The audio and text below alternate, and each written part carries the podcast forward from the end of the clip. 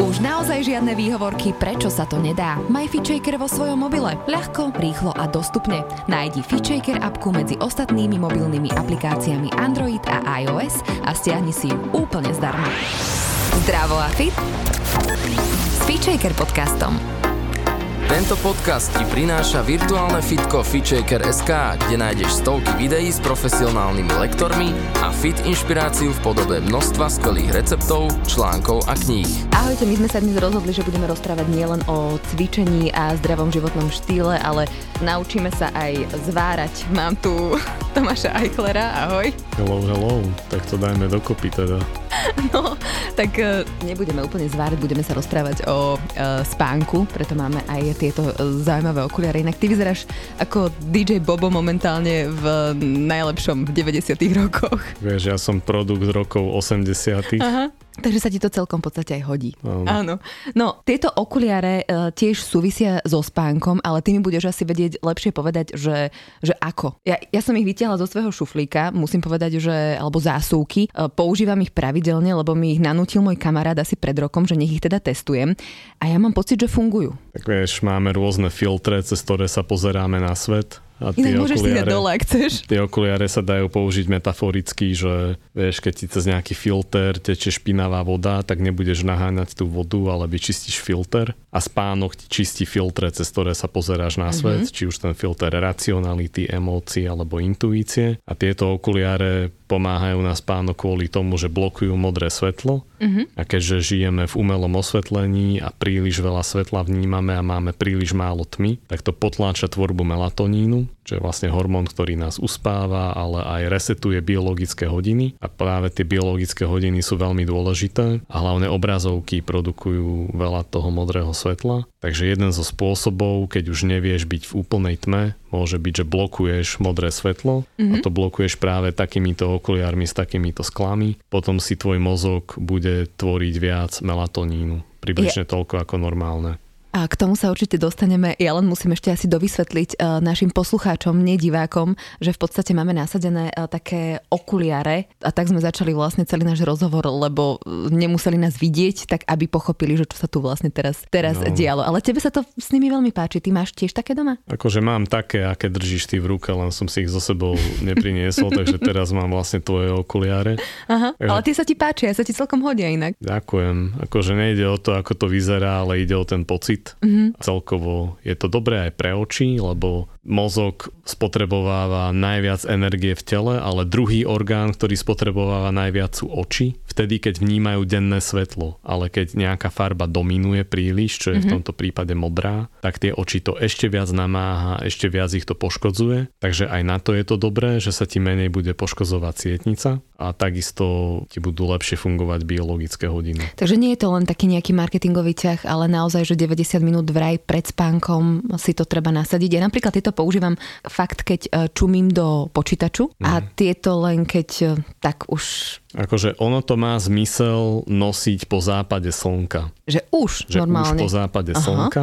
Keby si nemala umelé osvetlenie, alebo, si, alebo by si si svietila sviečkou, alebo žiarovkami, ktoré majú také spektrum ako sviečka, že to spektrum je viac do červena a nepoužívala by si obrazovky, tak by nebolo potrebné nosiť takéto okuliare. Mm-hmm. Ale keď také prostredie nemáš a chceš sa k tomu priblížiť, tak tieto okuliare sú lepšie ako nič. Ale keby si bola proste večer po tme, počúvala hudbu alebo sa rozprávala s ľuďmi ale, alebo robila nejaké iné aktivity po tme, nepotrebuješ také okuliare. Lenže mm-hmm. väčšina ľudí to tak nerobí. Akože stojí za to to vyskúšať, vieš, urobíš taký experiment na sebe, že to riziko, že ti to uškodí je tak v podstate žiadne. Mhm. Takže vieš, akože je dobré robiť také, taký kalkulovaný risk.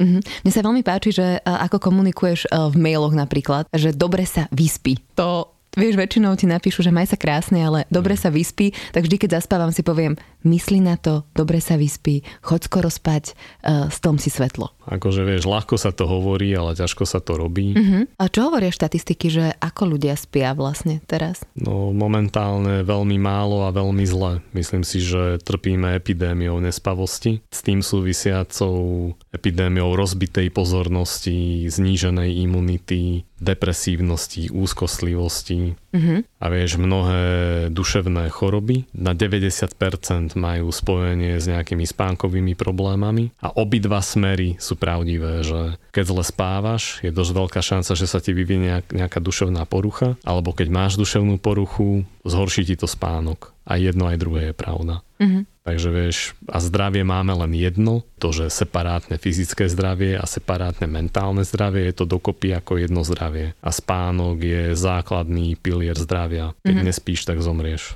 Takže veľmi veľa vecí vieme v podstate len tým spánkom samotným vyriešiť. Dobre sa Áno. vyspať, normálne sa najesť, cvičiť. Mhm. Vlastne Ayurveda o tom hovorí, že tie tri hlavné piliere zdravia sú spánok, správna strava, životospráva a práca, ale to sa myslí primeraný pohyb. Vieš, preháňať to s cvičením tiež nie je dobré, že extrémne veľa cvičiť. Ale ja si myslím, že teraz žijeme v takej dobe, že už ani nevieme, kedy máme spať, ako máme spať, čo máme jesť, ako sa hýbať a možno, že aj vďaka vede postupne prichádzame na to, čo je pre nás vlastne taký nejaký signál, ktorý očakávajú naše gény, lebo my sme sa nevyvinuli na to, aby sme boli chorí, nevyspatí, rozrušení, ale problémy nastávajú vtedy, keď nedávame našim génom tie signály, ktoré očakávajú, na ktoré sa vyvinuli a my aj pomocou vedy prichádzame na to, že čo sú tie signály, ktoré živiny, Mhm. ako, ako vlastne spať, ako sa hýbať. Takže toto sa volá, kedy nevedelo, alebo vieš, ľudia to samozrejme cítili, alebo vieš, Mali to nejak v sebe? spánok zažívame alebo nezažívame každú noc, takže keď ho nezažívame, tak cítime, že máme nejaký problém, ale tým, že žijeme v tej spoločnosti orientovanej na výkon a sme ochotní dobrovoľne obetovať spánok na to, aby sme boli dlhšie hore, aby sme viac toho spravili. Toto by napríklad nikdy dobrovoľne nerobilo žiadne zviera. Žiadne zviera by si dobrovoľne neukracovalo spánok, človek je jediný živočích, ktorý robí takéto niečo. No lebo nemáme čas spať. Asi vlastne neuvedomujeme, že keď nespíme, tak potom ten výkon tiež nemôže byť dobrý. Áno, a spánok je produktívna aktivita. Mhm. Vlastne aj nevyspatý líder nie je dobrý líder, lebo spánok alebo nedostatok spánku tiež zhoršuje komunikáciu, tiež zhoršuje empatiu, potom sú ľudia aj agresívnejší, horšie komunikujú, majú horšie vzťahy, to zase zhoršuje spánok, takže sa môžeš dostať až do takéhoto cyklu. Čo je už,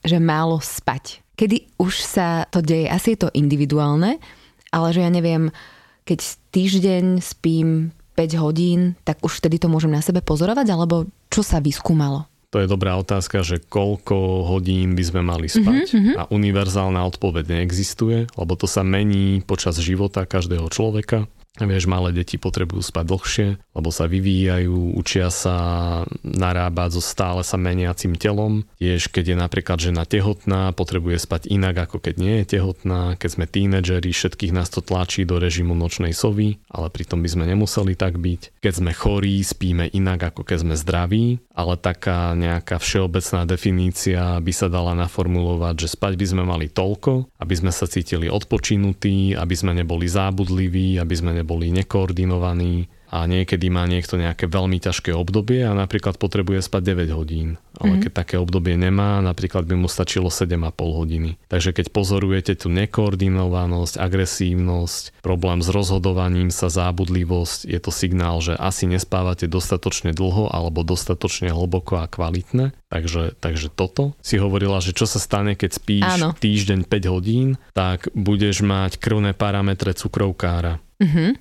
vlastne takí nejakí triciatníci, ktorí spali 1 až 2 týždne, 5 hodín, tak mali krvné parametre 60 alebo cukrovkárov. To už proste v krvi tá chémia je ovplyvnená, pretože 20% našich génov reaguje na ten spánkový rytmus a veci odmerali, že už po jednej prebdenej noci, kompletne prebdenej, sa mení aktivita génov aj v tukovom tkanive, aj vo svalovom tkanive, aj v kožnom tkanive. Už po jednej prebdenej Už noci. po jednej prebdenej noci. Tým chcem povedať aj to, že hlavné divadlo spánku sa síce odohráva v hlave, ale zasahuje úplne všetky kúty tela.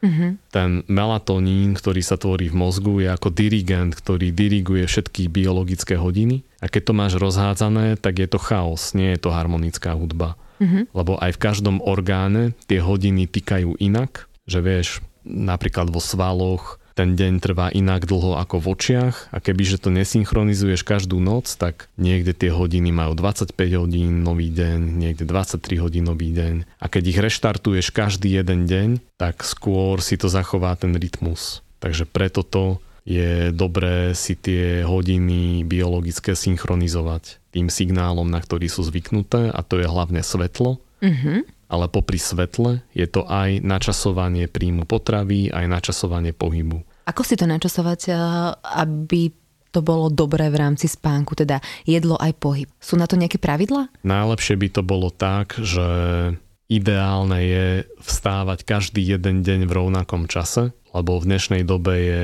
veľmi ťažké a málo kto má ten luxus, aby aj zaspával v tom istom čase, aj sa zobúzal v tom istom čase, alebo nejaký deň pracuješ viac, si viac unavená, ale keď ti aspoň ten deň v rovnakom čase začína, tak sa aj lepšie manažuje, aj je to zdravšie v tom zmysle, že vieš, stresový hormón kortizol, ktorý ťa tiež zobúdza, je zdravé mať vysokú hladinu kortizolu raz za deň, čiže tesne pred zobudením. Mm-hmm. Čiže keď to máš takto pravidelné a začneš v rovnakom čase ten deň, tak si aj vieš načasovať to jedlo, aj ten pohyb skôr, lebo na tým koncom dňa máme málo kedy kontrolu, vieš, niekedy potrebuješ zabrať, niekedy si proste viac unavená, niekedy si menej unavená, takže sa mi to zdá byť takto praktické. A potom aj ten tráviaci rytmus, vieš, aj ten rytmus vyprázdňovania, vylúčovania bude proste synchronizovaný, ale keď ideš do inej časovej zóny, a chceš sa rýchlejšie adaptovať na inú časovú zónu, vtedy je dobré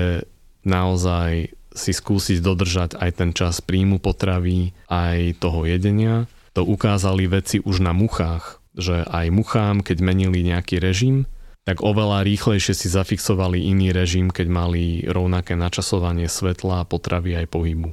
Mm, to znamená, že niekto že... teraz bude cestovať 5-6 hodinový časový posun, tak ako by sa najesť v tom čase, ako by som to robil v tom predchádzajúcom časovom alebo, pásme? Alebo... alebo najesť sa v takom, v takom čase, v akom to chcem mať, v tom novom časovom pásme. Uh-huh. Vieš, že napríklad v tom novom časovom pásme, keď chcem obedovať o 12, tak budem sa držať toho času. Uh-huh. Keď chcem uh-huh. raňajkovať, vtedy budem sa držať toho času. A keď toto nakombinujem, Vieš, že aj to načasovanie potravy, aj toho svetla, aj toho pohybu, tak oveľa skôr nabehnem na tú novú časovú zónu. Takže tam je veľmi dôležitá práve tá pravidelnosť. Áno. Asi najdôležitejšia. Veľmi dôležitá je. Uh-huh. Akože netreba sa rúcať, keď sa to nedá dodržiavať na 100%. Však tie naše systémy sú robustné, vedia to rozchodiť, alebo majú nejaký ten...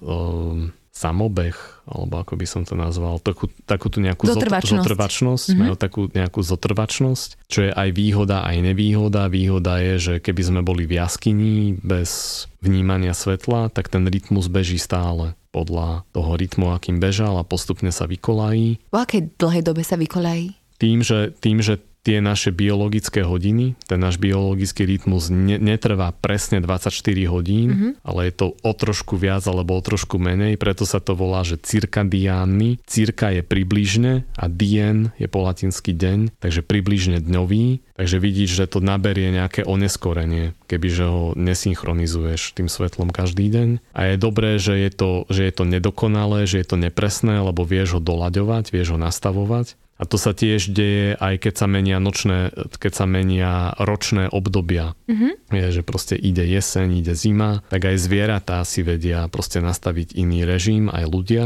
proste mm-hmm. priebežne, že si vieš upraviť ten rytmus napríklad aj podľa ročných období. Aha. Keď už sa nepozeráme, že len na jetlag, tak tie ročné obdobia sú také prirodzenejšie. Tu by som ešte sa tomu povenovala aj viac, ale uh, spomínal si, že niečo rozchodíme a niečo nerozchodíme. Čo nerozchodíme v rámci tých posunov? tej nepravidelnosti napríklad. Je, je také vôbec niečo nezvratné? Tak určite nerozchodíme, že absolútny nedostatok spánku. Mm-hmm. Keď nespíme, tak zomrieme. Koľko musíme nespať, aby sa to udialo? To závisí od rôznych okolností. A povedzme, že takí rekordéri, nedobrovoľní rekordéri, sú ľudia, ktorí trpia fatálnou familiálnou insomniou. Okolo 40 50 sa stane, že tí ľudia úplne prestanú spať. Nedá sa to vyliečiť, nedá sa to zvrátiť a zomierajú po dvoch až troch týždňoch totálnej agónii. A to zrazu príde to ochorenie? Alebo, zrazu ale čo príde, to môže spôsobiť? Ale, ale je to genetické ochorenie, že má mm-hmm. to mhm. len 20 rodín na svete a je to prionová choroba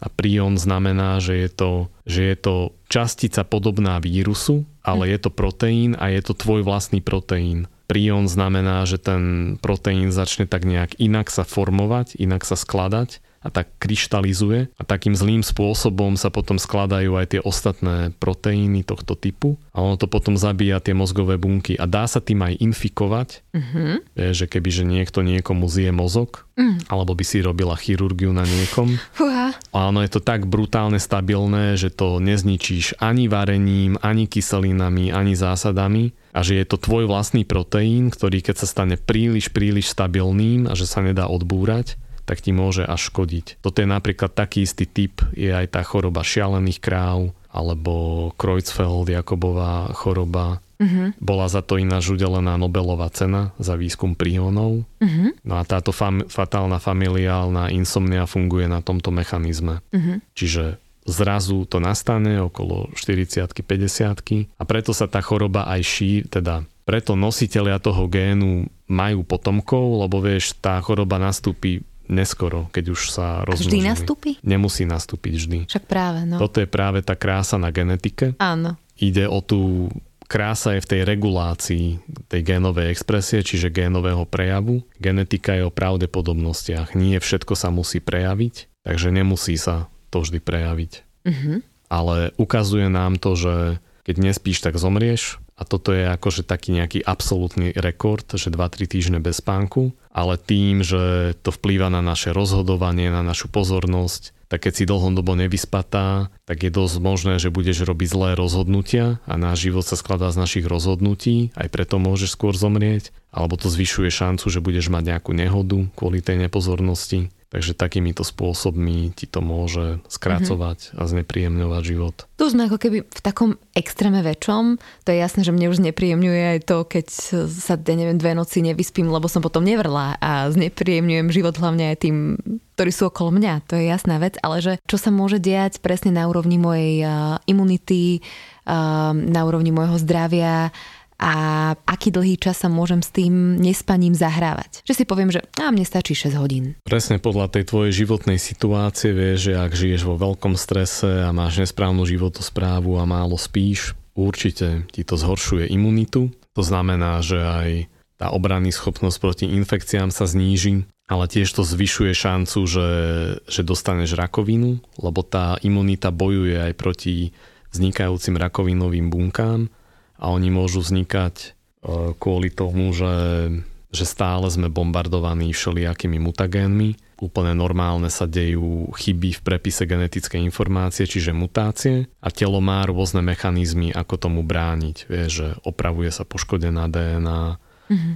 alebo existuje apoptóza, čo je vlastne taká naprogramovaná bunková smrť, že keď sa tá bunka už nevie brániť, tak sa radšej zabije keď máš napríklad mm, vysoký oxidačný stres, mm-hmm. kvôli ktoré napríklad keď málo spíš, tak zvyšuješ šancu, že, sa, že vzniknú mutácie napríklad aj v tých génoch, ktoré ťa chránia pred rakovinou. Keď sa tie mm-hmm. poškodia, tak sa zvýši šanca, že vznikne nejaký nádor, ale keď máš dobrú imunitu, tak to vie včas zachytiť a zlikvidovať to. Mm-hmm. Ale keď máš, keď spíš málo a máš veľmi potlačenú imunitu, tak je vysoká šanca, že nejaká rakovinová bunka unikne tej imunitnej odpovedi. Mm-hmm. Takže kvôli tomu máš väčšiu šancu vzniku rakoviny. Skúšal si na sebe, že koľko vydržíš nespať? Robil si taký pokus, či uh, nezahrávaš Ešte sa s takýmito dobrovoľne, vecami? Dobrovoľne som to neskúšal. Akože niekedy sa stalo, že som fakt musel pracovať celú noc. Niekedy proste, vieš, sú také obdobia, že treba zabrať, treba zamakať. Myslím si, že sa to každému stalo. Tak myslím si, že možno nejaký môj rekord bolo, že som nespal dve noci v kuse. Mm-hmm.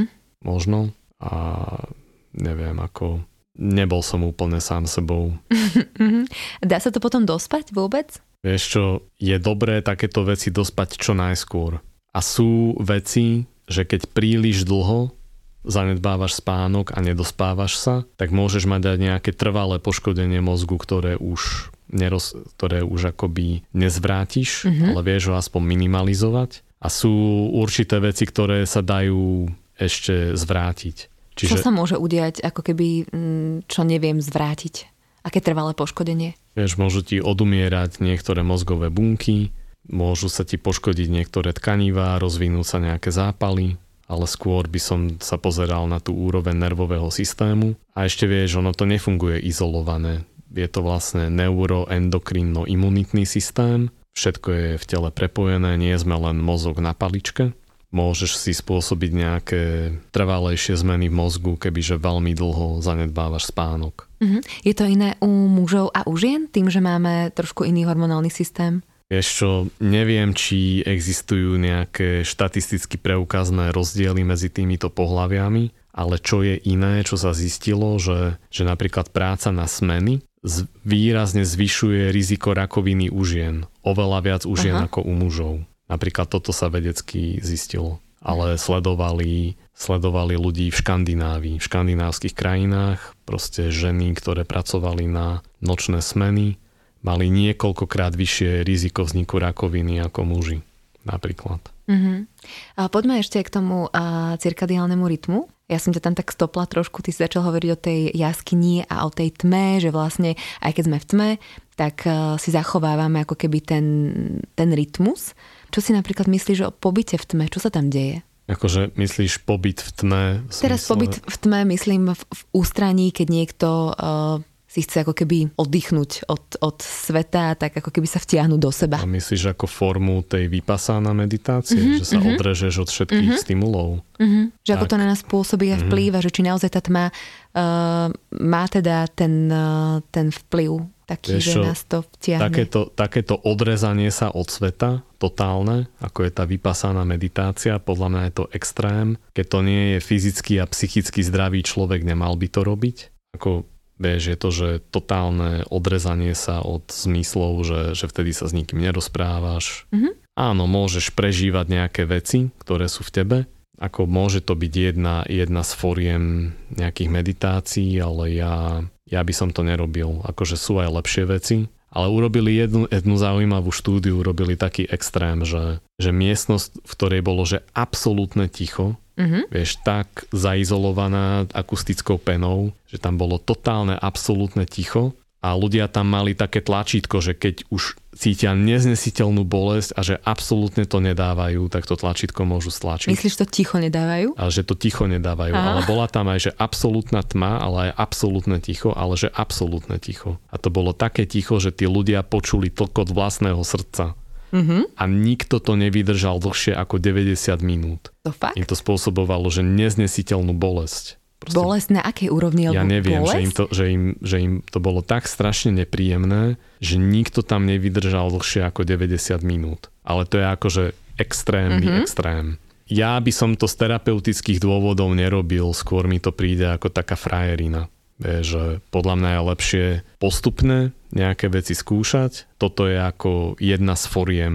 A tak do toho už väčšinou idú ľudia, ktorí majú e, čo to zažité, uh-huh. že nie uh, len tak, há, poďme si túto sa zavrieť alebo ja, by som, alebo ja by som to neodporúčal ako nejakú univerzálnu metódu vhodnú pre všetkých. To je samozrejme. Je, že, len... je to, že sú akože rôzne druhy ľudí, niektorým typom by to mohlo niečo dať, ale nepovažujem to za niečo nevyhnutné. Uh-huh, uh-huh.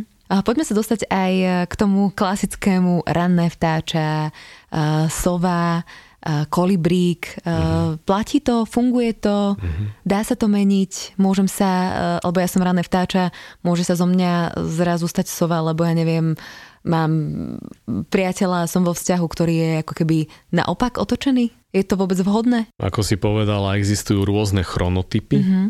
To znamená, že tá nočná sova je extrémny prípad toho neskorého chronotypu, to ranné vtáča je extrémny prípad toho skorého chronotypu. Ten kolibrík je taký prelietavý, neutrálny chronotyp, že on sa vie prispôsobiť rôznym režimom. No a tých, že extrémnych ranných vtáčat a, ex- a nočných sov je geneticky podmienených veľmi málo ľudí.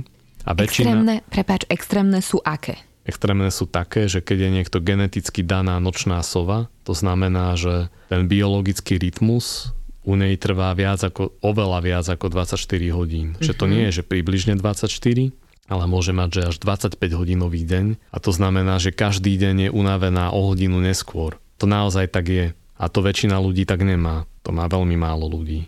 No ale my tým, že žijeme v umelom osvetlení, tak nás to všetkých tlačí do, do mhm. toho režimu nočnej sovy mm-hmm. a pritom by sme geneticky tak neboli daní ale vieš, aby si nad sebou zalomila palicu a povedala by si si, že OK, ja som teda len ranné vtáča alebo len nočná sova, tak to sa nedá povedať po pár dňoch toho, že skúšaš nový režim a cítiš sa rozbitá, ale kebyže dodržiavaš tie zásady, aké majú byť, mesiac, a po mesiaci proste si stále ako zombie, totálne rozbitá, no tak asi ideš proti svojmu chronotypu. Ale väčšina ľudí to vzdá po pár dňoch alebo po týždni ale v princípe väčšina ľudí sa vie nastaviť na akýkoľvek rytmus, len pritom treba nejaký čas zotrvať. Mm-hmm. A, ale vieš, väčšina ľudí to nerobí tou správnou stratégiou. Takže keď používaš tú správnu stratégiu, väčšina ľudí sa vie proste adaptovať. Aká je tá správna stratégia teda? A tá správna stratégia je podľa mňa, že vstávať každý deň v rovnakom čase, vystaviť sa svetlu v rovnakom čase a potom tie skoré typy, napríklad cítia najvyššiu pozornosť, najvyššiu sústredenosť ráno, Tie večerné typy majú najvyššiu krivku pozornosti večer, lebo v našom tele nič nebeží na maximum stále. Proste sú nejaké maximá, nejaké minimá, takže, takže takto sa to dá riešiť. A potom je dôležité to, že ja si myslím, že tá veda nám pomáha demokratizovať rozdiely medzi ľuďmi. To znamená, že tí ľudia si to nevymýšľajú, že naozaj to tak majú. Vieš, keď je niekto proste nočný typ, on si nevymýšľa, že je nočný typ. Mm-hmm Proste naozaj to tak má. Alebo máme, vieš, čo je akože otázka chuti. Máš nejaký, napríklad nejakých 5 ideálnych chutí kávy a pre ten konkrétny typ je tá chuť proste najlepšia. Niekomu chutí káva s cukrom, niekomu káva s mliekom, niekto má rád horkú kávu a pre neho je to tá najlepšia chuť. A takisto je to aj s týmto chronotypom. Vieš, niekomu najviac vyhovuje to ráno, má to biologicky, geneticky dané, niekomu vyhovuje večer. A keď sa naša spoločnosť naučí akceptovať, že tí ľudia si to nevymýšľajú a naozaj to tak majú, tak si myslím, že by to prospelo našej spoločnosti. Mm-hmm. Čo vstávanie s budíkom? No a vstávanie bu- s budíkom je podľa mňa dobrý nápad v zmysle, že, že keď si vieš vybudovať nejaký podmienený reflex, to znamená, že si prepojíš ten zvuk budíka s niečím, tak je to celkom dobrý štart pre ten deň. Že napríklad si nadriluješ, že zvoní mi budík, vstanem z postele a nevrátim sa do nej a spravím si raňajky. Nevrátim sa do nej, to je dobré. Vieš? Mm-hmm. Že v takomto zmysle ten, ten budík môže byť fajn, lebo povedzme, že keď vstávaš každý jeden deň v rovnakom čase, tak telo si zapamätá, kedy ty vstávaš a ono ťa uspí podľa toho večer, že nakoľko si unavená, lebo vieš, že staneš vtedy. A ty by si síce vstala aj bez budíka, ale ten budík môže byť pre teba taký dobrý dodatočný signál, vieš, mm-hmm, že, mm-hmm. že OK, zvoní mi budík, a spravím si moju rannú rutinu. Poďme sa možno dostať aj k tomu svetlu. Začali sme mm. to tými uh, okuliarmi. Hinek Medžický, vy ste sa aj stretli. On vlastne intenzívne rieši e, svetlo. A ja som počula takého príbeh, e, kedy sa nejakého kamarát e, pýtal alebo mu hovoril, že deti nechcú spať. A on ako keby len to osvetlenie potom zmenil v tej miestnosti alebo to tomu poradil. A že tie deti zrazu naozaj sa same už začali ukladať na spánok. A že naozaj je to tak, že to svetlo umelé až do takej veľkej miery akoby ovplyvňuje náš spánok? Ovplyvňuje a Hinek Medžický vlastne dizajnuje rôzne spektrá svetiel uh-huh. a snaží sa ich robiť tak, aby to čo najviac pripomínalo slnečné svetlo. Mm-hmm. Že mnohé tie žiarovky umelého osvetlenia majú napríklad, že veľmi silné spektrum modrej farby, nemajú azúrovú, nemajú zelenú a potom majú červenú. A vyzerá to navonok ako biele svetlo. Aha. Ale keď to odmeriaš, tak to pre mozog proste to nie je úplne, že biele svetlo. Ale keď máš že slnečné svetlo, tak z každej farby je tam rovnako veľa a tiež to vyzerá ako biele svetlo, ale mozog to vníma, ten rozdiel. No a keď máš potom také nejaké, že červené svetlá, tak tiež môžeš mať ten rozsah, že, že veľmi silnú intenzitu jednej červenej farby, ale nemáš tam už napríklad oranžovú a žltú. Mm-hmm. A tiež to proste vnímaš, ale keď máš sviečku, tak to spektrum je oveľa lepšie, že máš tam aj tú žltú, aj tú oranžovú, aj tú červenú. Takže to pripomína to slnečné svetlo? alebo má to takú dynamiku toho svetla, ktorú mozog pocíti. Keď aj si osvetľuješ miestnosť, tak by si nikdy nemala kombinovať, že nejak veľmi, veľmi studené svetlo a veľmi teplé svetlo naraz. Čo sa udeje? Mozgu to nerobí dobre. Proste bude ťa bolieť z toho hlava. Mhm. No a z tohto Hinek Medžický podľa mňa robí veľmi záslužnú prácu, že sa snaží dizajnovať tie svetelné spek- spektrá tak, aby to prospievalo aj ľuďom, aj zvieratám, lebo vieš, máš aj pouličné osvetlenie, ktoré Mhm. proste to tiež preháňa úplne do takých nejakých extrémov a metie to aj tie zvieratá, nie len ľudí. Takže to je, to je ako jedna vec. A potom, keď sa pozrieme, že na spánok ako taký, tak ideálne by bolo, kebyže máš to spektrum farieb, ako má svetlo sviečky, keď je večer. Vieš, že dobre je mať studené svetlo ráno, vtedy keď pracuješ, akože áno, ale aj to studené svetlo, vieš, nie že len modré a nič iné, ale takéto širšie spektrum farieb, ktoré vyzerá na vonok ako biele. Si viem zistiť na tej žiarovke? Si vieš zistiť aj na tej žiarovke, dá sa to aj odmerať takými prístrojmi, ale neviem, či sú, či sú bežne dostupné. Však práve vieš, že... Ale vieš, keď, keď nasleduješ ten svoj pocit, že dobre, z toho svetla ťa bolí hlava, mm-hmm. tak je dosť možné, že tam dominujú nejaké konkrétne, vieš, extrémne hodnoty nejakých farieb a chýbajú tam iné. Mm-hmm. A toto mozog vycíti. Ale vieš, to sa bavíme o dvoch rôznych veciach. Jedna vec je, že spánok mm-hmm. a druhá vec je, že ako mozog vníma farby toho svetla. Mm-hmm. Vieš, takže... Ale má to jednoducho vplyv, je to prepojené. Vieš, že keď si zmeníme to osvetlenie, tak úplne inak e, môžeme zaspať.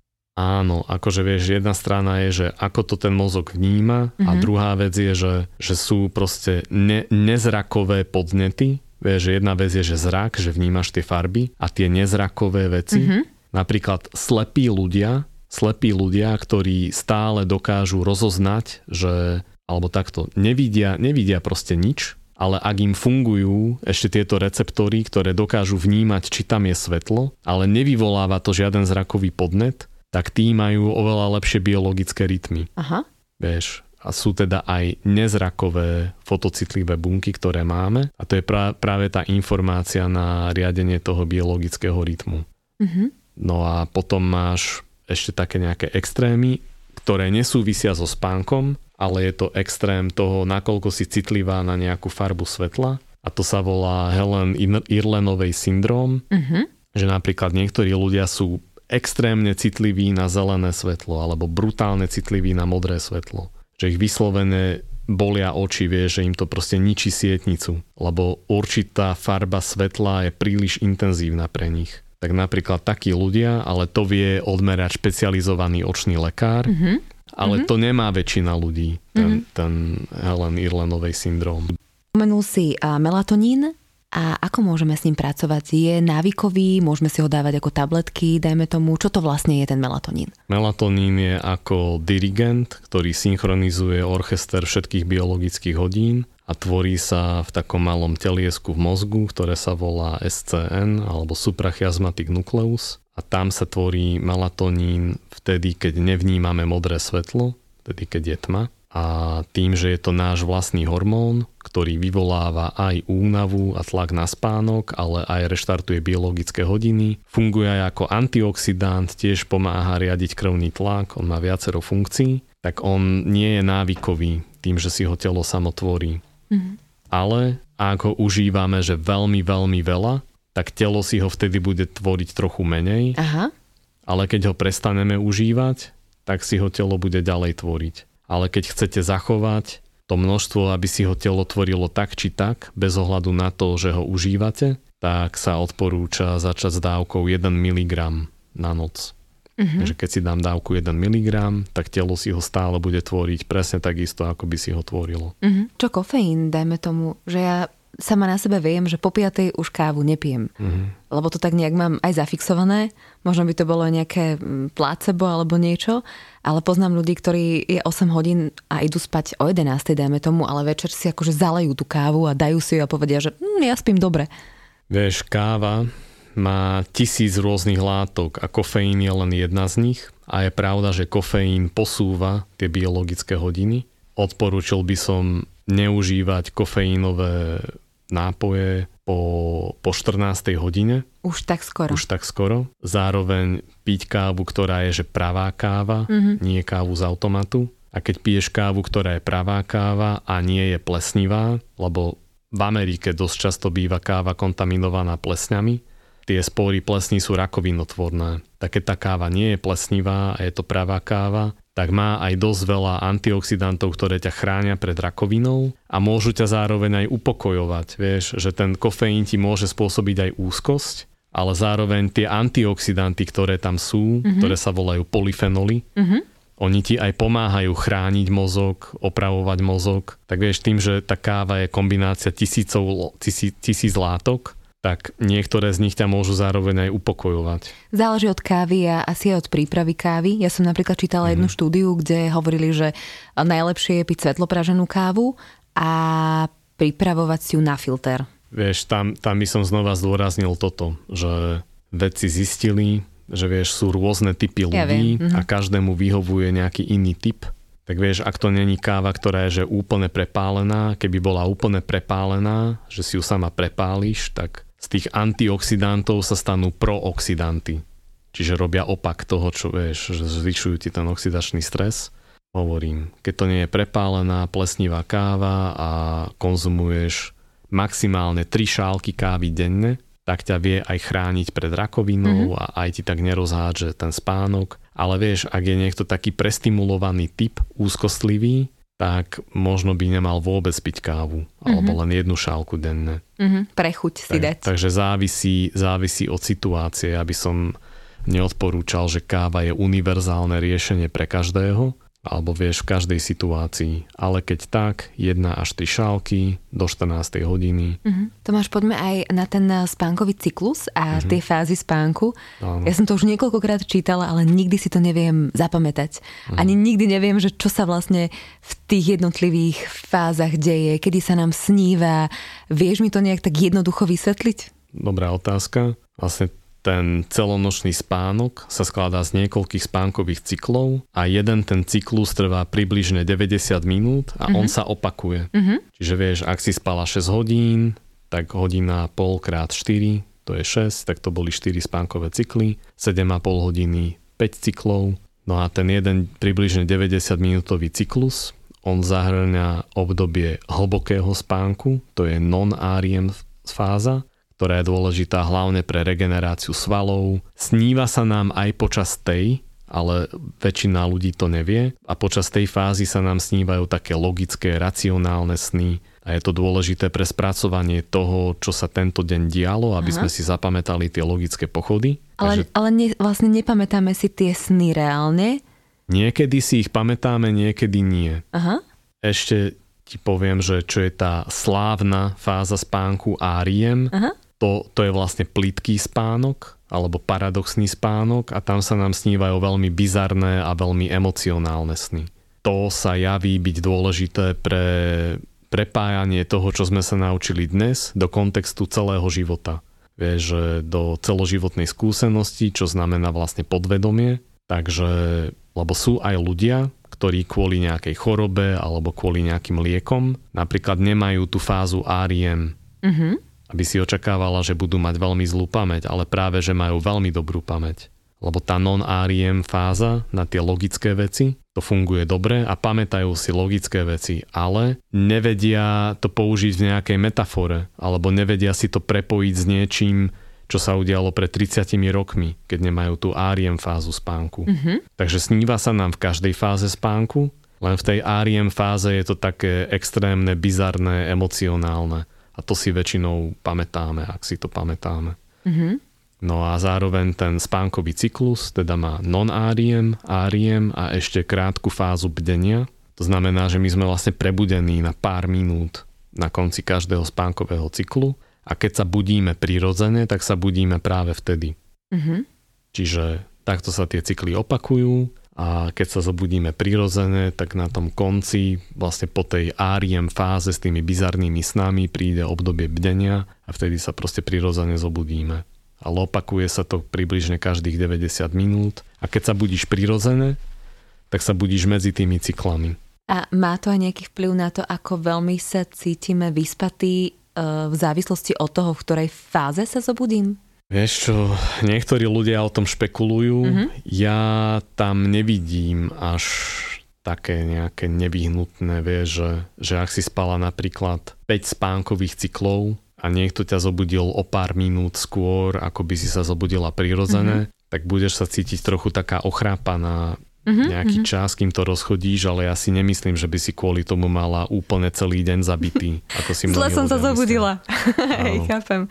Spánok je obrovitánska záhada a mňa teda najviac eh, zaujímajú práve tie sny. Čo sa nám teda deje počas spánku a či teda môžeme možno nejaké, nejaké odkazy v tých snoch mať, alebo riešil si aj toto? Vlastne sny ukazujú veľmi dôležitú informáciu o tom, ako, ako mozog robí spojenia a dá sa z tých informácií čerpať. A toto je predmetom štúdia psychiatrov. Sny by si nikto nemal vykladať sám, vlastne nepoužívajte sami nejaké snáre a podobne lebo väčšinou sa nám sníva o tom, čo riešime a nemusia to byť vždy nejaké prorocké sny a podobné. Vždy je to založené na tom, čo sme vlastne zažili. Aha. Ale tá informácia vie byť užitočná a to by naozaj mal robiť psychiatr, ktorý je na to špecializovaný. Takže ak niekto má záujem sa v tomto vrtať a zistiť nejakú informáciu, tak odporúčam takýchto odborníkov. Uh-huh, uh-huh. Mňa veľmi zaujala jedna vec, napríklad, že Paul McCartney uh, v spánku vytvoril, teda tak to, tak to píšu, uh, piesen Let It Be a Yesterday, že uh, tam ako keby vedia možno aj cez tie sny prísť také nejaké napojenia. Čo si o tom myslíš? Môže to tak byť. Mnohí ľudia to tak mali, že v spánku prišli na nejaké veľké objavy, že sa ti to tam nejak poprepája, lebo mm, ako máme rôzne roviny našej osobnosti, vieš aj tú racionálnu, emocionálnu, intuitívnu, tak oni sa popreklápajú, poprepájajú. Vieš, že keď máš aj tie racionálne sny v tej nonáriem fáze a tie emocionálne, bizarné, že sa ti to prepojí do celého kontextu, tak sa to odporúča aj na veľké rozhodnutia, vieš, že keď sa rozhoduješ, že či si kúpiš tento dom alebo či sa zosobášiš s týmto človekom, tak je dobré sa na to vyspať, mm-hmm. aby sa ti poprepájali aj tie racionálne, aj tie emocionálne pochody. A keď máš takú nejakú aj pauzu od myslenia, to telo vie, čo má robiť, tak dosť často prichádzali rôzni ľudia na nejaké takéto veľké myšlienky. Mm-hmm. Že netreba sa uraziť, keď e, žena na prvýkrát povie, že nie. A Alebo, že sa počkaj, vyspím, vyspím sa na to, dobre? Áno, že ráno mm. je múdrejšie večera. Mm-hmm. Tak je to celkom dobrý nápad. Mm-hmm. Lebo tak, také veľké vážne veci je dobré využiť všetky nástroje, ktoré máme a tam sa nám krásne prepája tá racionalita, emócie mm-hmm. a intuícia. Čo napríklad učenie a spánok? Mne ešte kedysi mamina hovorila, keď som sa učievala po večeroch vždycky na poslednú chvíľu na nejakú skúšku, takže prečítaj si to ešte večer minimálne, e, to sa ti tak dobre zapíše do pamäti. Je to pravda? Tak opakovanie je matka múdrosti. Uh-huh, takže z a, iného uhla. A dá sa povedať, že nezabúdajte na opakovanie alebo opakovaním k, zapamät- k zapamätaniu si. Ale čo sa týka spánku, ako takého, tak sa dlho predpokladalo, že je dôležitý pre učenie, ale nevedelo sa presne, že ako. A vieš, mm, tiež ľudia nevedeli, že či sa vedia učiť počas spánku, v zmysle, že počúvaš nejaké audioprogramy, keď spíš, tak to sa ukázalo, to sa ukázalo ako mýtus, lebo čo už psychológovia vedeli aj predtým, že zapamätáš si len to, čo prejde bránou vedomia, Takže keď si bdelá, keď si privedomí a vnímaš niečo a dostane sa ti to proste do vedomia, tak sa vytvoria spojenia medzi mozgovými bunkami, ktoré proste pália spolu. A keď spíš, tak tie najsilnejšie spojenia sa ešte viac posilnia uh-huh. a tie najslabšie sa vytriedia a uh-huh. uvoľnia a sú pripravené na nové učenie. A keď vlastne každú noc spíš, tak mozog si to vytriedí, posilní, uvoľní lebo my máme miliardy spojení medzi tými bunkami, ale ich množstvo je obmedzené a keď si príliš dlho hore, tak už nemáš kapacitu, aby si to vnímala. Ale takéto selektívne zabúdanie počas spánku uvoľňuje tú kapacitu a zároveň posilňuje tie spojenia a keď si niečo opakuješ, tak samozrejme, že zosilňuješ tie spojenia ešte viac mm-hmm. a potom keď spíš, tak sa ti to ešte viacej posilní. Čo rozhoduje teda o tom, o tej sile toho spojenia, že čo teda odíde preč a čo tam zostane. To, koľko pozornosti tej danej veci venujem, alebo... Toľko, koľko tie bunky pália spolu, aj koľkokrát, vieš, že, čiže môže byť, že koľko tomu venuješ pozornosť, aký silný ten signál bol, akože po anglicky sa to volá, že fire together, wire together, Aha. že tie bunky, čo spolu pália, tie sa spolu aj prepájajú, tie mozgové bunky. A potom môžeš mať, vie, že máš nejaký, že si zaciklená v cykle nejakých negatívnych myšlienok, že stále niečo riešiš, stále to isté, Aha. tak si vlastne posilňuješ tie mozgové spojenia na to napríklad. Takže niekedy sa aj nedobrovoľne učíme nejaké veci, ktoré sa nám ešte viacej zarijú proste do pamäti takto. Takže spánok určite pomáha na formovanie spomienok. Takisto si to môžeš pozrieť aj na tom, že keď sa nejaký klavírista učí hrať na klavíri a robí stále chybu v niečom, tak keď sa na to vyspí, tak skôr sa to naučí robiť správne, alebo aj nejakého potkana, ktorého budili Aha. vtedy, keď mal určité fázy spánku, Mhm. Že mu nedovolili, aby ten mozog prešiel tými fázami Mhm. spánku, tak ten potkan si, si nevedel zapamätať cestu z bludiska. Mhm. Nevedel sa naučiť, ako sa dostane z bludiska. A potkany, ktoré nechali vyspať sa, tak tie sa oveľa rýchlejšie naučili tú cestu z bludiska. Mhm. Mhm. Takto to bolo pozorované. No my sme ešte nespomenuli tie tvoje červy, lebo to je veľká vec a tebe vyšiel článok eh, v časopise Science, čo bol teda taký obrovský boom. Kedy sa to udialo? V roku 2017. Mhm. Mhm. Akože vtedy ten článok vyšiel, ale ja som na tom robil experimenty už na začiatku roka 2012. Mhm. O čo išlo presne? Išlo o to, že mnohí vedci tvrdili, že červy nespia, alebo že nespia žiadne iné zvieratá, okrem cicavcov a podobne. A vieš, spánok je veľmi komplikovaná vec a vo vede sa snažíme vždycky pozerať na veci na tom najjednoduchšom možnom modele. Červ je veľmi jednoduchý modelový organizmus, má všetky zmapované gény, podobné bunky ako ľudia, má také isté neurotransmitery ako ľudia, jeho telo má len tisíc buniek, z toho je 300 buniek mozgových, všetky spojenia sa poznajú. Takže my sme ako prví na svete ukázali aktivitu celého mozgu toho červa s jednobunkovým rozlíšením a videli sme, ako sa tam šíri signál z bunky do bunky a videli sme, ako sa ten mozog zobúdza a ako zaspáva. Mhm. Takže sme objavili tieto prepínania medzi mozgovými stavmi a to prepínanie medzi spánkom a bdením je životne dôležité. Akože spánok ako taký je dôležitý, je to základný stav mozgu, do ktorého sa mozog snaží dostať, ale keď sa nevieš zobudiť, tak si v kóme a neprežiješ.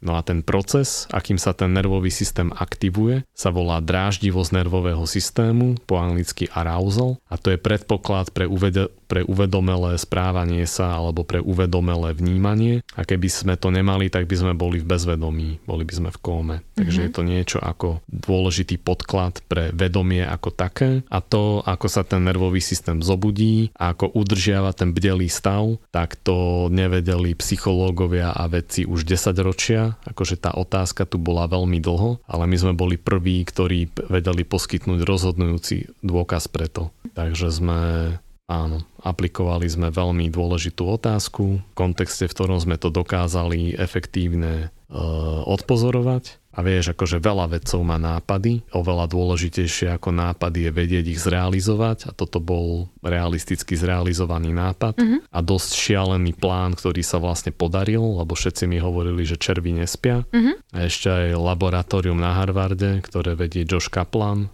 publikovali štúdiu, že červy nespia, lebo oni to tak pozorovali, Mhm. ale pozorovali ich v neprirozených, nesprávnych podmienkach. A my sme im aj ukázali, že, že tie červy spia, ale za iných podmienok. Ale povedzme, že v tých podmienkach, v ktorých ich pozorovali oni, tak naozaj pozorovali, že nespia. A je to vlastne vedecky platná informácia. No ale pozorovali ich tak, že vieš, ťuchli do nich drôtom, dali ich na inú misku, čo normálne vždy musíš urobiť. Mhm. Ale tie červy sú z toho vyplašené ešte asi hodinu. No nie, ty by si nespal, keby do teba niekto píchal. Áno, áno. A oni ich rovno pozorovali len jednu minútu a jasné, že nespali, pobehovali ako šialené. Pobehovali. Ale ja som vyvinul techniku, že sme ich proste nabrali na inú misku, nechali sme ich hodinu tak, nech sa ukludnia a potom som ich pozoroval, že 12 hodín v kuse, alebo 12 až 20 hodín a pozoroval som, že stovky červov naraz. A vieš, je rozdiel pozorovať, že po jednom červovi Aj si sa im neprihováral? Ešte neprihováral. ja by som sa úplne... Ale akože áno, ja síce rozprávam Na ako... dobrú noc nejakú rozprávočku, Áno. vieš, červiu. Že ja síce rozprávam ako uspávač hadov, ale som vlastne uspávač červov. A siedmými horami a dolami. Ale tie červy som synchronizoval metabolizmom, vieš, lebo oni, oni žijú v pôde a oni nemajú tie biologické rytmy synchronizované svetlom. Tak ja som vlastne vyvinul techniku, že ako ich uspať všetky naraz, ale vlastne bez svetla. Tak som to urobil tak, že som ich najprv všetky vyhľadoval Vieš čo? a potom som ich dal na ich samotnú potravu, vieš, že sa nažrali v rovnakom čase a im tá prístupnosť jedla tiež akoby odpovedá tým biologickým hodinám a červí majú tiež inzulín a jemu podobné hormóny a vlastne všetky zvieratá nespia dobre, keď sú hladné, tak ja som vlastne vyvinul metódu, ako ich aj synchronizovať a bolo to veľmi ťažké, lebo, svet, lebo červí nevieš synchronizovať svetlom. Mm-hmm. Tak ja som ich synchronizoval metabolicky. A vďaka tomu aj spolu naraz zaspali a mohol som pozorovať stovky červov naraz, wow. ako zaspávajú, ako sa zobúdzajú. A Ja by som potom to nezaspala napríklad, keby som pozorovala stovky červov. tak už by som mala asi také zlesný trošku. Áno. A potom, vieš, oni, to iné laboratórium ich pozorovalo pri vysokej hladine kyslíka, mm-hmm. ktorej sa oni boja a snažia sa utiec pri ňou, pred ňou, tak jasné, že ani nemohli spať. Tak my, keď sme im znížili tú hladinu kyslíka, ktorá je prirozená pre ne v pôde, lebo tam žijú baktérie, ktoré žerú, hore na suchu by vyschli, proste ten vysoký kyslík je nebezpečný pre ne, alebo signalizuje nebezpečenstvo, tak ja som to využil, aby som ich uspával a prebúdzal, že vieš, v tom čase, keď mali spať, keď mali ten nízky kyslík, tak spali a ja som im zvýšil hladinu kyslíka, tým som ich zobudil, Aha. potom som ju znížil, tak som ich zase uspal a toto som spravil niekoľkokrát po sebe. A vlastne som spolahlivo ukázal, že ako sa zobúdzajú, ako zaspávajú a vieš, jedna vec je že spíš vtedy, keď si unavená a zobudíš sa, keď biologické hodiny ti povedia, že je ráno ale keby niečo horelo pri tebe, tak ten dým ťa tiež zobudí, mm-hmm. že je to signál na nebezpečenstvo. Tak toto bolo napríklad u tých červov. Takéto niečo sme videli, ako sa správa celé zviera. Videli sme zároveň, ako blikajú tie mozgové bunky, keď mm-hmm. sú aktívne. A zároveň sme vedeli vyraďovať gény konkrétne. Vieš, že sme vyradili tvorbu nejakého hormónu, nejakého receptoru. A napríklad sme videli, že vtedy sa tie červy nevedia zobudiť, keď cítia mm-hmm. takýto kyslík. Čiže sme zistili, že ktorý gén, ktorá molekula, v ktorej bunke, ako mení správanie Aha. celého zvieraťa. Takže sme doslova robili genetiku správania. Čo, toto už je asi na mne, na mne že, že, že takto mi ide hlava vybuchnúť. Ale, ale som, som rada, že si zmienil červy, lebo je to určite veľká, velikánska vec. Ale poďme možno na také nejaké uh, zásady uh, takého dobrého spánku. Už zase sa možno vráťme do takého toho bežného života, mm-hmm. aby ľudia teda vedeli, že čo áno, čo nie pred spaním. Tie zásady by sa dali nazvať ako spánková hygiena. Mm-hmm. Napísal som o tom v niekoľkých novinových článkoch, takže tam sa to môžete dočítať a zhrnul by som to tak, že, že spánok si nevinútiš ty, spánok sa ti prihodí, ale ty môžeš dopomôcť vytvorením tých podmienok na ten spánok. Vieš, že vtedy, keď si unavená a máš to správne prostredie, to znamená tmavá miestnosť, vyvetraná miestnosť, kde trošku poklesne teplota, mm-hmm. vlastne aj ten pokles telesnej teploty ťa je ako taký signál na únavu, na spánok. Nemala by si tam mať žiadne svetlo, určite nie modré svetlo. Ak máš niekde nejakú elektroniku, tak prelep všetky diódy, ktoré nie sú červené. Uh-huh. Červené svetlo neruší ten spánok tak. Potom, vieš, aj tá postel by sa mala používať len na dve veci, len na spánok a na sex. Nemala by si si akože v mozgu asociovať postel s ničím iným. S prácou. Uh-huh. Nemala by si v posteli pracovať, nemala by si v posteli jesť. Takisto... Raňajky do postele. To máš. Nie? Vieš, proste pre mozog máš to potom pomiešané. Uh-huh. A, a v sobotu iba ráno alebo v nedelu. Nie? Radšej nie. A ešte už ste asi počuli, že nie je dobré na telefóne riešiť veci v posteli alebo že nevnímať to modré svetlo, ale ja by som tu ešte zdôraznil, že nejde len o to svetlo ako také, ale je to dosť často stimulujúci obsah. Vieš, že keď pozeráš nejaké video, tú rýchlosť toho videa si neurčuješ ty, ale napríklad keď si čítaš, ty si určuješ rýchlosť čítania. Mhm. Že Takže táto- čítať môžem. Čítať môžeš. Čo keď a- nemôžem zaspať napríklad? Vieš, Mhm. že nemôžem zaspať 20 minút a teraz, že dobre, nechcem sa stimulovať ani knižkou, ani ničím. Minulo sa mi to tak stalo, že bolo pol druhej a som, akože fakt, že bez problémov môžem spať, ale bolo pol druhej a že nič. A ja, že toto, čo sa stalo? A Takže je to väčšinou preto, že ti šrotuje hlava, že ti veľa Nie. myšlienok víri v hlave. N- akože fakt nemám problém so zaspávaním, toto bola nejaká vynimočná situácia, tak Mhm. som si povedala, že idem začať upratovať. Ale potom som už bola nezastaviteľná, vieš, Mhm. potom som už akože išla ako pila do pol štvrtej rána. Že chytíš druhý dých a Mhm. ideš. Vlastne tam by som odporúčil, že nerobiť stimulujúce aktivity Mhm. A nebyť po svetle, alebo mať teda okuliare so sklami, ktoré blokujú modré svetlo. Vieš, lebo keby si aj nespala, tak aspoň nech máš biologické hodiny zresetované. Jasné. Vieš, že ak sa ti dá robiť niečo po tme, môžete sa naučiť upokojiť mysel, meditovať, Mhm. čo, čokoľvek, ale vyhnúť sa, vyhnúť sa určite, že svetlu chladničky. No Vyhnúť sa jedeniu. Vyhnúť, alebo takto. Ešte by som povedal, že vieš, ak nespíš kvôli tomu, že si hladná, tak ani zvieratá nevedia spať, keď sú hladné. Aj ich to núti hľadať potravu. Takže práve, že kebyže sa naješ nejakých správnych vecí, mohlo by ti to pomôcť. Čo sú správne veci? A správne veci by som ešte doplnil tej spánkovej hygiene. Nejedzte na noc jedlá, ktoré sú veľmi bohaté na cukor, vieš, že sladké jedlá, alebo že veľmi veľa cestovín, alebo veľmi veľa Sacharidy. sacharidov celkovo, lebo to tiež potláča tvorbu hormónov dôležitých pre spánok a vieš, veľmi rýchlo ti stúpne hladina glukózy v krvi, hladina cukru a potom veľmi rýchlo poklesne. Mhm. A potom máš hypoglykémiu asi hladná. A na večer je lepšie také nejaké proteínové jedlo, vieš napríklad, že meso so zeleninou, lebo vtedy, keď spíš, tak vlastne 8 hodín hľaduješ a ten cukor spáliš veľmi rýchlo, lebo musíš a potom si proste hladná. Takže je lepšie také nejaké sítejšie jedlo na večer, lebo sa vlastne 8 hodín postíš,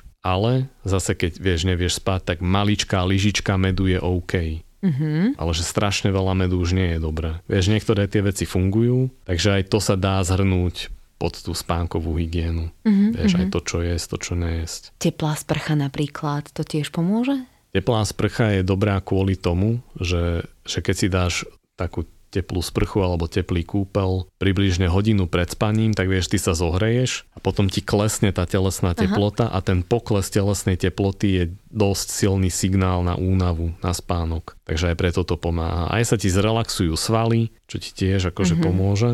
Nejaké olejčeky esenciálne si môžeš dať, nejakú levandulu alebo niečo také. To robím ja napríklad. Mhm. Aha. Akože nie je to nevyhnutné, ale ak ti to pomôže upokojiť sa, Mhm. tak pokojné.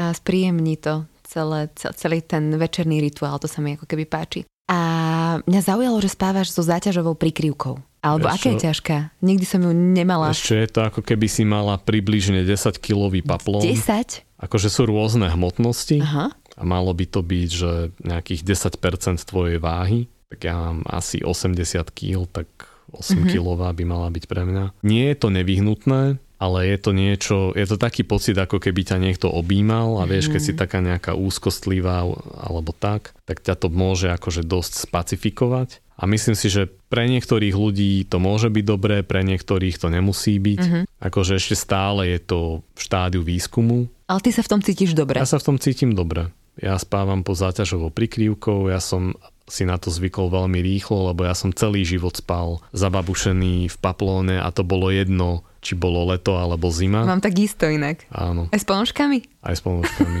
Okay. Ináč spávam nahý, ale s ponožkami. To musí byť strašne sexy. Tak Je. aj, aj teraz v lete s ponožkami? teraz v lete. Aha. A či, čím to je? Je aj na to nejaké vedecké vysvetlenie, či len sa tak cítiš dobre? Vieš čo, robili aj nejaký výskum niekde, že, Ponožkový. že, že ľudia, ktorí spávajú s ponožkami sú proste šťastnejší. ale tam sa dá diskutovať o tom, Americkí že... vedci zistili, hej? Tam sa dá diskutovať o tom, že či je to, že proste tými dlhými nechtami na nohách nedoškriabu svojho partnera, alebo čo. Aha. Takže neviem. Ale tak ideálne je zaspávanie v objatí, keď eh, hovoríš aj o tej záťažovej prikryvke, že sme takí pokojnejší. Ako ona, ona toto, vieš, imituje. Mhm, Ako by ťa niekto objal, čo ti určite znižuje stres. Alebo vieš, niektorým typom ľudí robí dobré masáž, mm-hmm, tak tá mm-hmm. záťažová prikryvka je skoro ako keby si bola po masáži. Mm-hmm. Takže z tohto hľadiska si myslím, že pacifikuje a pre niektorých ľudí by mohla byť dobrá. Mm-hmm.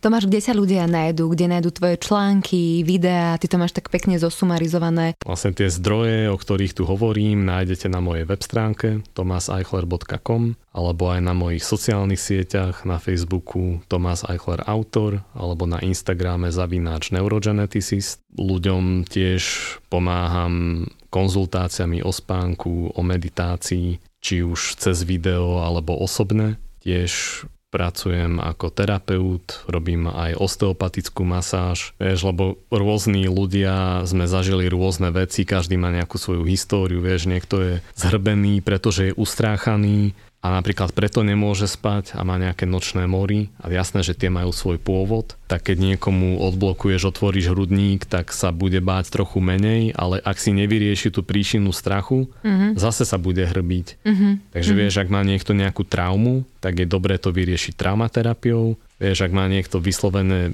vyskočený kolb, tak keď mu ho vrátiš naspäť a zbaví sa tej bolesti, tak bude spať. Takže niekto má proste psychickú príčinu, niekto má fyzickú príčinu a myslím si, že to telo je celkom dobrý diagnostický marker, ale aj nástroj, mm-hmm. ako vieš niektoré veci naprávať, mm-hmm. lebo však nie sme anieli, máme, máme telo a je dobré byť prepojený s tým telom a myslím si, že ten spánok nám krásne prepája tú psychiku s telom. Mm-hmm. Veľmi dobré otázky sa pýtaš a ak máte vy nejaké otázky, na ktoré sme mi nestili odpovedať, pokojne mi napíšte, ma môžete kontaktovať cez ten kontaktný formulár a slubujem, Ja že... vám odpoviem za 3 mesiace. Slubujem, že sa budem snažiť odpovedať čo najskôr, mm-hmm, lebo mám 50 tisíc followerov a denne mi píšu desiatky ľudí. Ťažký život vedca. Ale snažím sa, snažím sa čo najskôr, ako sa dá. Takže ano. slubujem, že odpoviem na každú otázku.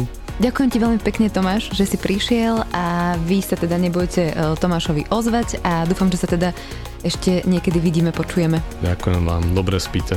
dobre spíte, počuli ste sami, majte sa dobre, ahojte.